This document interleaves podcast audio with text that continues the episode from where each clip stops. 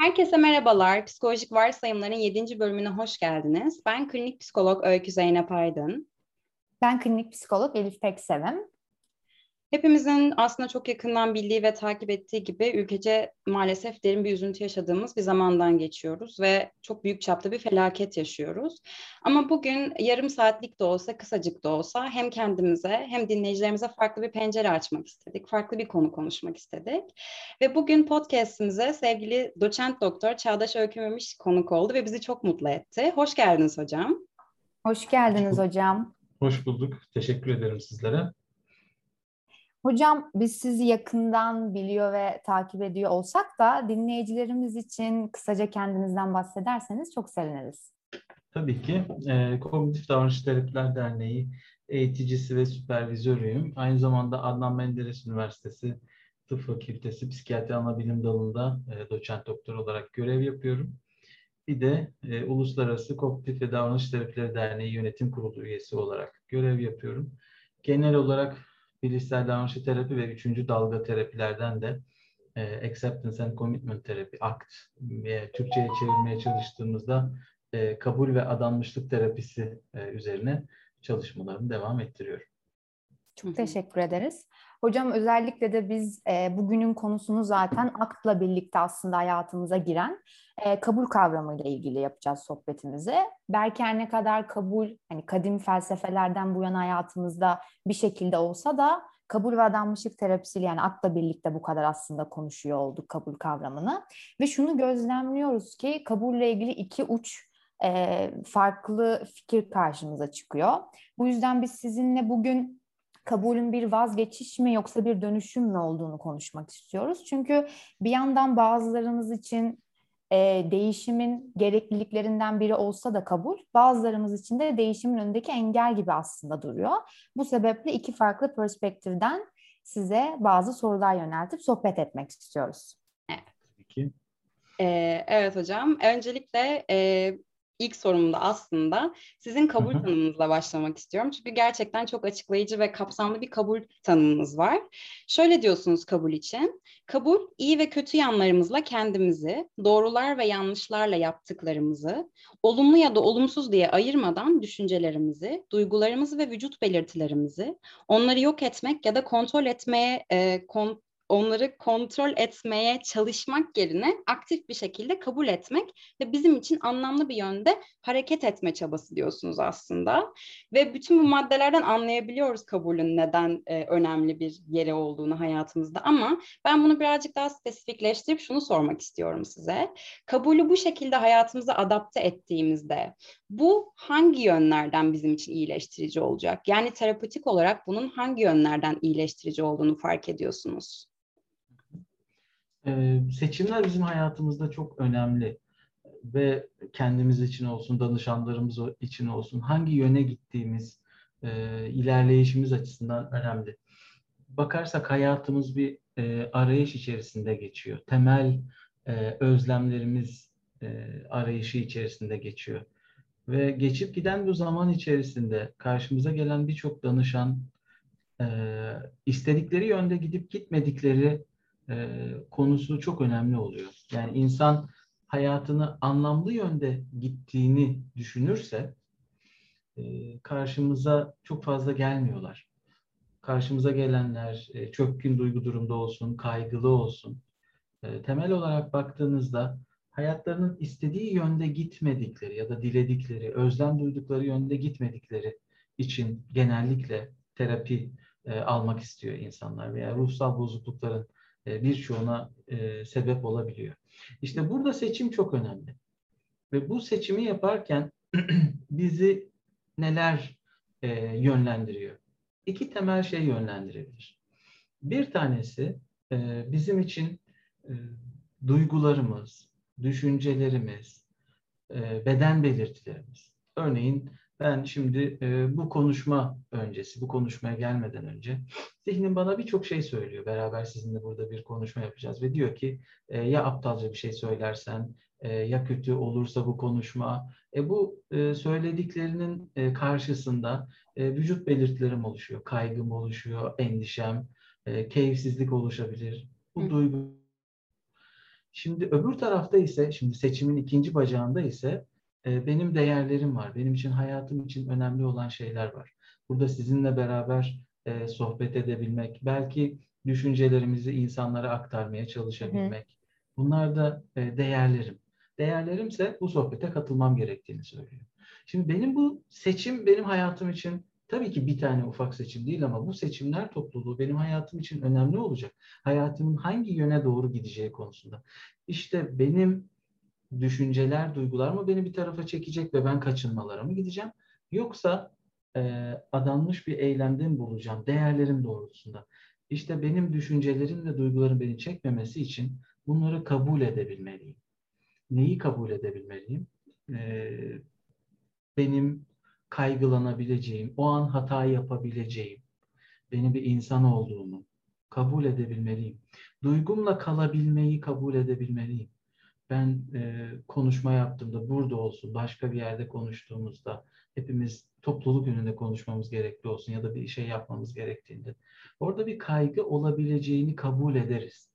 Ama kaçınırsak işte bu e, bir kabulü gerçekleştiremediğimiz anlamına gelir. Yani kabul gerçekten e, birçok aşamada ama temel kilit önemini belki de buradan açıklamaya çalışabilirim. Ama insanların e, kabulden anladığı şey, yani Türkçe'de tabii ki kullanımı daha farklı. E, ruhsal hı hı. perspektifteki kabulün temel e, yapı taşı e, iyi ya da kötü yanlarınla kendini, az önce de hani e, Öykü senin de söylediğin tanımdaki gibi hı hı. hata yapabileceğini kabul etmek, e, korkabileceğini kabul etmek, üzülebileceğini kabul etmek, kaygı duyabileceğini kabul etmek ve ama sadece bu değil, yani pasif bir eylem değil ve sonra da adım atabilmek aslında. Hocam aslında söylediğiniz şeyden şunu anlıyorum. Bu duyguyu işlemek ve işledikten sonra dönüştürebilmenin öneminden bahsediyorsunuz. Çünkü duygu ve düşüncelerime rağmen ben bugün bu sohbette olmayı tercih ediyorum. Çünkü bu benim değerlerim doğrultusunda attığım bir aksiyon, bir adım diyorsunuz. Ve buradan da aslında çok aktif bir e, yer kapsıyor benim gözümde şu an kabul. Ama böyle olsa da şunu çok gözlemliyorum. Kabul bizi işte bir yandan pasif bir role sokan, tam tersi ilerlememize ket vuran, mücadeleyi öldüren bir yere de soktuğunu bazen düşünebiliyoruz. Bunu hem kişisel hayatımdan biliyorum hem de bir klinisyen olarak çok gözlemliyorum ve sizin söylediğiniz şeye çok zıtlaşıyoruz aslında burada. Biraz bu konuda örnek verebilir misiniz? Yani siz kabulün bazen böyle bir tarafı olduğunu düşünüyor musunuz?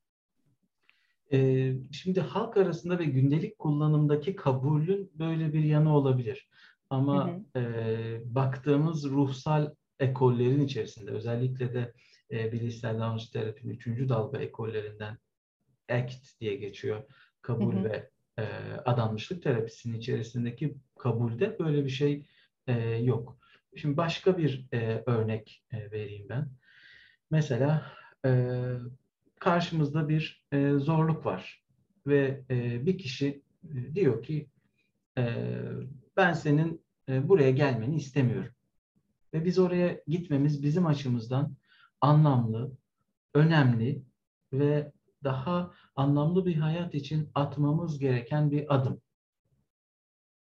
Şimdi burada e, kabul o kişinin oraya gelmemizi istememesini kabul etmek değil. Burada kabul oraya gittiğimiz zaman o kişiyle karşılaşmamızın ya da o kişinin isteme e, bizim orada istemediğimiz yerde olmamızın bizde yaratacağı duyguları, düşünceleri, zihnimizin konuşmalarını kabul etmek hı hı. ama adım atmak ve oraya gitmek aslında. Ama şeye bakarsanız, Türkçe karşılığına bakarsanız kabul tamam gelmiyorum demek. Ama yani bu çok basit e, şey duyuluyor gerçekten. Değil. E, evet. Yani Türkçedeki kullandığımız anlamdaki kabulün hı hı. E, tabii ki kelime anlamı olarak çok birleşik tarafları, paralellikleri olmakla birlikte evet. hı hı. tam olarak o manaya gelmiyor ve hani siz de biliyorsunuz e, terapi seansı içerisinde danışanlarla e, bu zorluğu yaşıyoruz. Onu da aşmak için tabii ki ayrıntılı olarak e, bunları konuşmamız gerekiyor. Ama bu ayrıntılı konuşmayı nasıl yapacağız? Bu da çok önemli. Önce genel örnek vermek lazım kabulü tanımlarken. Önce genel örnek vereceğiz. Kabul şöyledir, şuradadır. Kendimden ben çok sık e, hani Örnek veriyorum. Mesela az önce burada e, o en iyi örnektir. Bir yere geldiniz, konuşmaya çıkacaksınız. Bu kabul. Ondan sonra esas önemli olan şey ilk başta bu genel örneği verdikten sonra kişinin hayatından e, kabul örneği vermek gerekiyor. Hı hı. Yani onunla konuştunuz, zorlandığı bir durum ve o zorlandığı durumla alakalı e, sonrasında e, kabul örneğini yapmak gerekiyor. Hı hı. Kişinin orada terapiye gelmesi bile aslında kabulle ilgili aktif bir eyleme geçtiğini de gösterebiliyor bazen değil mi? Geçme niyetinin olduğunu Niyetinin gösteriyor. Olduğunu. Evet. evet. Kesinlikle. Zaten siz e, hani ilk sorumda kabul neden iyileştirici diye sorduğumda verdiğiniz cevapta gözümün önünde böyle prangalarından kurtulup özgürleşen bir insan canlandı. Çünkü bütün o kaygılar hayır bunu yapma kötü şeyler olacak hani bundan çek kendini geriye ve orada çekeceğin ızdırap gibi olasılıklardan da kendini kurtar derken kabulle birlikte aktif bir eyleme geçmek bütün olasılıkları kabul edip yaşayacaksam iyi bir şey de yaşayacaksam yaşayacağım kötü bir deneyim yaşayacaksam da yaşayacağım. Bütün bunlar için kendimi kendimi açıyorum demek de oluyor aynı zamanda. Dolayısıyla gerçekten ne kadar aktif bir e, eylem olduğunu da görebiliyoruz. Ama bütün bunlara rağmen hocam siz de çok sık rastlıyorsunuzdur. Kendimizde de bazen gözlemliyoruz. Kabulü kabul edememe durumu. Kabulü kabul edemediğimiz zamanları da şöyle fark ediyoruz. Şimdi kabulde bazen acıyla yüzleşme durumları var. Bizi çok rahatsız eden bir duygumuzla ya da düşüncemizle yüzleşme durumu var. Ve bütün bunlar çoğu zaman işte kolay değil. Dolayısıyla kabulü kabul edememe durumu olabiliyor. Peki Şimdi eyleme baktığım zaman, bu kabulü kabul edememeye baktığım zaman bunu devam ettirmemizin de bir sebebi olmalı diye düşünüyorum. Çünkü mutlaka oradan aldığımız bir e, kazanım olmalı diye düşünüyorum. Siz ne gözlemliyorsunuz danışanlarınızda? Yani kişilerin kabulü kabul etmemesinde ne gibi bir motivasyonları ve nasıl bir kazançları olabilir? Burada iki şeye önem vermek lazım. Birincisi kabul etmezsek ne olur? Kabulü uygulamazsak ne olur? Kabulü uygulamazsak e, şu olur. E, diyelim ki kaygıyla karşılaşırız. Yani en sık karşılaştığımız e, duygulardan bir tanesi. Evet. Kaygılanmaya başlarız. bir durum sonunda kaygılanıyoruz. Ve şöyle diyebiliriz yani ya ben neden kaygılanıyorum ya? Baksana şu var ya işte bilmem e, Ali. Ali hiç kaygılanmıyor böyle durumlarda. Ben niye kaygılanıyorum? Şimdi ben ne yapmaya başladım? Kaygının üzerine kendime bir suçlama ve öfke oluşturmaya başladım. Ya ben hayatım boyunca böyle kaygılanacak mıyım yani sürekli? Ben bunu kaygı yenemeyecek miyim? Böyle bir hayat nasıl olur ya sürekli kaygılı bir hayat? Ne oluşturmaya başladım bu sefer? Kaygının üstüne kaygı oluşturmaya. Kaygıdan kaygı duymaya başladım. Yok ben bunu başaramayacağım sürekli olarak kaygılanmaya devam edeceğim. Hep kaygı, kaygı. Umutsuzluğu ekledim. Kaygı. Hep zaten böyleydi ya. Ben hep kaygı duydum. Hep böyle ufak şeyleri büyüttüm. Hep endişelendim. Mutsuzluk. Bakın kaygı veya karşılaştığımız durumları kabul etmezsek ne oluyor? Aslında karşılaştığımız ruhsal acıyı kendi elimizle yavaş yavaş büyütüyoruz, büyütüyoruz ve ızdıraba çeviriyoruz. İnsanlar karşımıza ızdırapla geliyorlar. Ve biz bu durumu onlara açıklamazsak onlar zannediyor ki bu karşılaştıkları ızdırabı kabul etmeleri gerekiyor. Eğer onlardan bunu istersek yapamazlar. Size derler ki ne saçmalıyorsun sen? bu kilit noktayı onlara açıklamamız gerekiyor. Kabul edeceğimiz yer başta ama onların geldiği yer ızdırap haline gelmiş sorunlar. O ızdırabı kabul etmelerini istemiyoruz. Kim ister ki böyle bir şey? Bir yaygın anksiyete bozukluğu olan bir kişi karşımıza geldi ve bu yaygın anksiyete bunu kabul edecek. Endişelerini kabul edecek. Bu kadar boş, bu kadar anlamsız bir şey olamaz zaten. O kişi de bunu yapamaz zaten. Hı hı. O kişiye bunu sizden önce çok kişi de söyledi zaten. Hı hı. Ve olmadığı için karşımızda.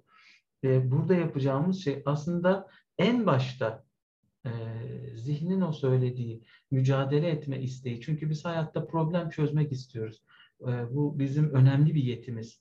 Ve o problem, karşılaştığımız her problemi çözmek istiyoruz dış dünyada. İşe yarar da bir yöntem. Ama bu iç dünyamızda ortadan kaldıramayacağımız şeyler var. Duygular, düşünceler. Bunları ortadan kaldıramayız. Git dersiniz. Daha çok üstümüze gelir. Ters çalışıyor, paradoksik çalışıyor. Bu yüzden e, öncelikle e, kabul uygulayabilmek için neden kabul etmeleri. Yani kabul etmezse ne olduğu aslında karşımıza getiren sebeplerden birinin o olduğunu açıklayacağız. Kabul zor bir şey e, elbette. Çünkü değişim gerek. Yani davranış değişikliği gerektiriyor. Her davranış değişikliği zor. Ee, içinde bulunan güvenlik alanından çıkış gerektiriyor.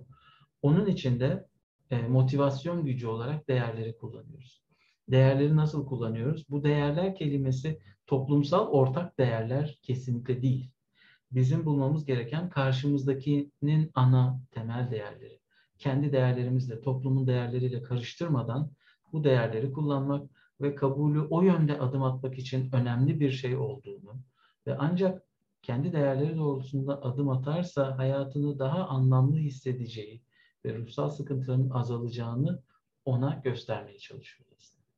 Hocam bu anlatımınızdan o zaman kabulün bir eylem olduğunu anlıyorum ben aslında. Hani demin sorduğum soruda biraz bizi pasif role sokuyor mu, ilerlememize ket vuruyor mu dedik ama aslında bir duyguyu deneyimlememenin bedelini daha ağır bir duyguyla ödüyorum. Ve o acıyı aslında ızdıraba dönüştürüyorum ki genelde dediğiniz gibi insanları karşımıza getiren de o ızdırap oluyor.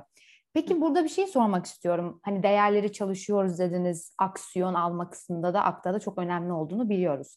Peki burada toplumun değerlerinden bahsetmiyoruz dediniz ama ben bir yandan kabulle ilgili toplumun ve kültürün de bizi çok etkileyebildiğini görüyorum. Buna belki ebeveyn hatta tutumlarını bile koyabiliriz. Yani kendimizi kötü hissettiğimiz zaman, kaygılı hissettiğimiz, depresif hissettiğimiz, çok ağır bir üzüntü duyduğumuz zaman kalk, silkelen, kendine gel, toparlan diyen bir toksik pozitivite haline de girebiliyoruz.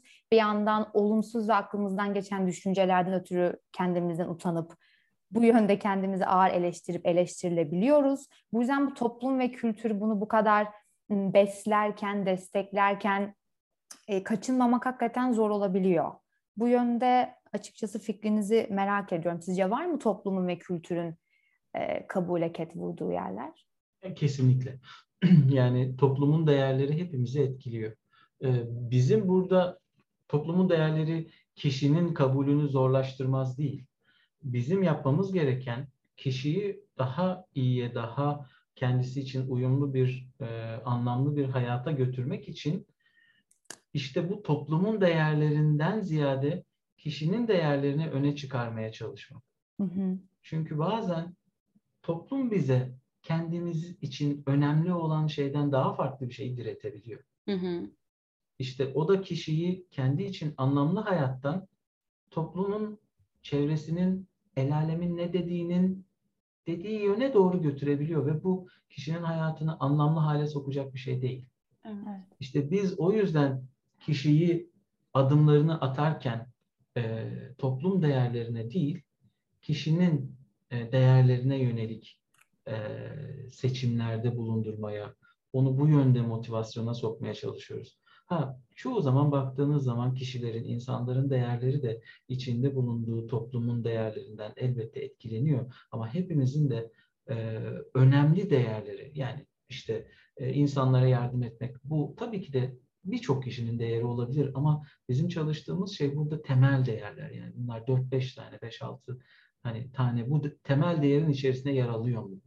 Ve bu yer alıyorsa o zaman bunları karşımızdaki kişiye bir e, pusula olarak belirlemeye çalışıyoruz. Ve davranışlarını bu pusulanın e, gönderdiği yolda ilerletmeye çalışıyoruz ki sisli o günler geldiği zaman ki hepimizin hayatında gelecek özellikle kişi kaybolmasın. Pusulası olsun. O gemisinin yönünü e, ilerletebilsin. E, sisli, fırtınalı dönemlerinde de e, çünkü sisli, fırtınalı dönemlerde, zor dönemlerimizde özellikle e, bu duygularımız, düşüncelerimiz bizi birçok yere çekme eğiliminde olabiliyor. Ve o yönlerden gittiğimizde bizim hayatımızın baktığınızda kısa vade bize faydalı olabilirken uzun vade bunlar e, insanların hayatına olumsuz sonuçlar doğurabiliyor.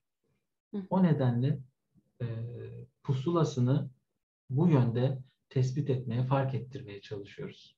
Evet, bu da hiç kolay olmasa gerek. Özellikle Elif'in dediği gibi toplumun dikte ettiği o kadar toplum değeri var ki kişinin kendi değerlerine ulaşması da e, kabul evet. kadar zor bir yolculuk olsa gerek diye düşünüyorum.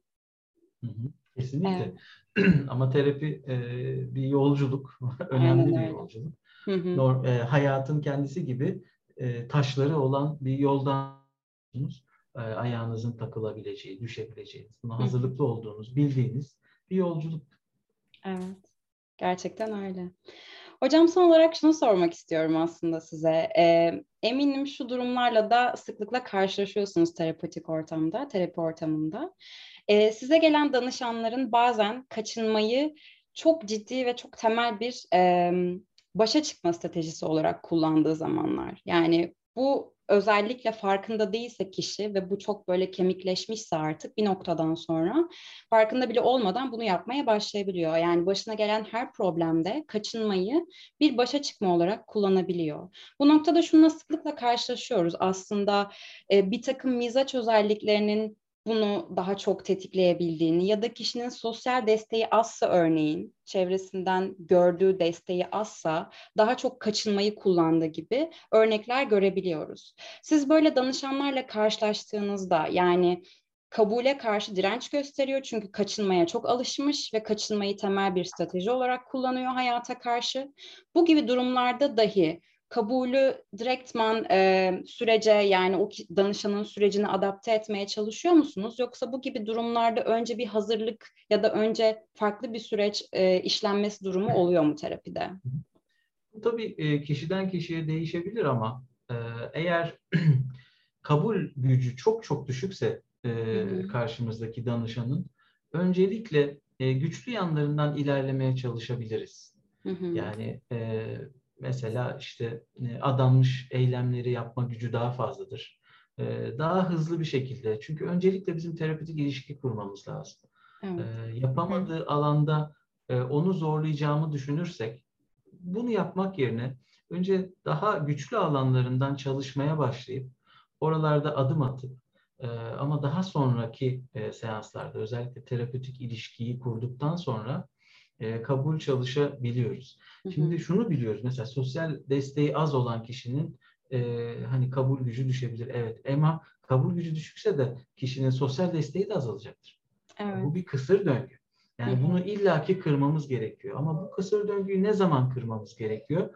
Bu e, aslında terapi e, sanatının e, getirdiği bir şey. Bu zamanla kazanılacak elbette bir deneyim. Ama genel olarak e, kişinin bir yönü çok düşükse biliriz ki o yönü çok iyi çalışmamız lazım. Ama Hı. çok düşükse biliriz ki e, o yönü hemen baştan e, böyle çok yoğun bir şekilde e, güçlendirmeye çalışmak da e, kişiyi biraz terapiden uzaklaştırma riski barındırabilecek bir şey. O nedenle belki daha güçlü yanlarını tespit edip, daha güçlü yanlarından ilerleyip daha sonra e, kabule gidebiliriz. Ama şimdi ben mesela bu son soru dediniz ben anlamadım zaman nasıl geçti. Çok güzel güzel gerçekten. Siz evet, hatta bence de. söylerken de e, gerçekten böyle metaforik e, belki de konuşma şeklinizden hep gözümün önünde bir şeyler canlanıyor. Şimdi dediniz Benim ya de. demek ki o kısım çok zayıf ve o kısmı demek ki güçlendirmemizle ilgili bir ipucu bu ve gözümün önüne hiç spor yapmayan benim ilk spor günlerimde kaslarımın ne kadar ağrıdığı geliyor. Yani şimdi çok çok güzel harika. Aynen. Gerçekten de öyle. Örnek o gün bana e, spor salonuna gittiğimde belki de 5 yıldır spor yapan biriyle aynı e, şeyi yazsalar, işte uygulamaları yazsalar belki ben spora bir daha gitmeyeceğim. Ama yavaş yavaş Kesinlikle. ısınarak başlarsam belki de ben de o seviyeye daha kolayca geleceğim ve spordan evet. soğumayacağım aslında. Evet, son metafor çok güzel bir metafor. Bence kaybet bu bu güzel metaforu kaybetmeden Hep de kullanır mıyız hocam? Bence de. kesinlikle, Kullanalım. Kesinlikle. Evet, çok teşekkür ederiz. Gerçekten harika evet, bir hocam. sohbetti. Biz de hiç anlayamadık nasıl geçti. Ee, Bence kabule eminim. dair harika bir sohbette. Özellikle bunun ne kadar aslında bir eylem olduğunu anlatabildiysek çok güzel oldu bence. Çünkü aktaki hmm. kabul gerçekten anladığım kadarıyla gerçekten bir davranışsal değişikliğe sebep oluyor ve davranışsal değişiklik içinde kabul etmemiz gerektiğini anlıyorum. Bir de şu çok önemli bence. Bu toplumun yani çünkü bir terapide bir insanın kendi değerlerini de bulmasının çok önemli olduğunu düşünüyorum. Çünkü konuştuğumuz gibi toplumdan çok fazla etkileniyoruz ve eğer ben bir terapide kendi değerlerimi bulup ancak o yönde adım atarsam anlamlı bir hayat yaşayacağımı anlıyorum. Bu da bence çok önemli. Evet. Aynen öyle. Ve Biz her zaman çok teşekkür ederim bu arada tekrardan davet ettiğiniz için. Biz çok teşekkür ederiz. Biz teşekkür ee, ederiz hocam. Podcast'i kapatırken başlıkta sorduğumuz soruya böyle cevap verme gibi bir e, alışkanlığımız oldu bizim. Başlığımız tamam. şu hocam. Şimdi kabul bir e, ne diyoruz? E, ne demiştik? Şey mi? Dönüşüm mü? Yoksa bir vazgeçiş mi? Bir vazgeçiş mi? Aynen öyle. Hı-hı. Aslında çokça cevabını verdik e, sohbet evet. sırasında da. Dönüşümün başlangıcı kesinlikle diyebiliriz bir, kabul için. Kesinlikle bir e, vazgeçiş değil. Hı-hı. Sizin e, sorunuzdaki gibi bir e, dönüşüm ve değişim için bir adım aslında. Evet, harika bir adım. Bunu hepimiz yapalım diyelim. Umarım dinleyicilerimiz de buradan e, belki de kafalarındaki bir takım sorulara cevaplar bulmuşlardır ve e, çok üzücü olan gündemimizden kısacık da olsa uzaklaşacak fırsatlar yakalamışlardır dinlerlerken. Tekrar çok teşekkür ediyoruz hem size hem dinleyicilerimize. E, bir sonraki bölümümüzde buluşmak üzere diyoruz. Kendinize çok iyi bakın. İyi bakın kendinize. Hoşçakalın. Hoşçakalın.